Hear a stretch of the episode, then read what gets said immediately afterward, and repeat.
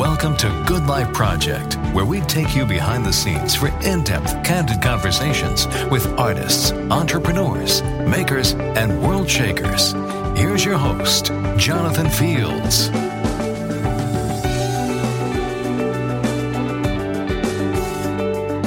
It's 2002, Mexican Riviera, and I'm sweating almost violently. Barefoot in the middle of a tile thatched roof palapa, just feet from the rolling surf.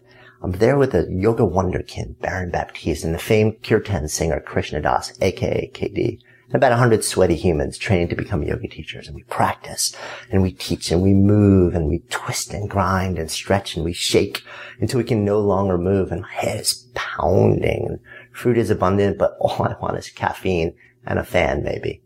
And on the last day, something different happens. Baptiste begins to call postures. And minutes in, his number two takes over the call. Up dog and then down dog and fingers wide and palms kiss the mat. He tags number three, who then takes us through sun salutations. And I kind of start to see a pattern. I know what's coming. Three others on his team, then they take the teaching baton as we flow and a hundred nubile bodies pose by pose through the soupy morning air and Baron steps in to lead us again.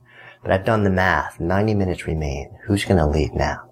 So I stand in Namaskar mountain pose, erect at the mat's edge and hands in prayer as the universe sweats through me, just waiting. And I look at Baron. I want to go first. His eye catches mine. He smiles. He nods. So I step off my mat and I begin to stalk the room. Inhale, I incant, and the next few minutes are surreal. I never led a group this size through anything quite like this, and I'm overwhelmed. And I'm new at this, but I own my own studio back home, and damned if I'm not already good. Better than most, or so I think, right? So I finish the sequence and I step back onto my mat. And Baptiste looks at me. He just says, less show, more soul. Then he calls the next sacrifice, and I'm pissed. It would take years for me to really own the truth of his words, though. Show is soul's cover up.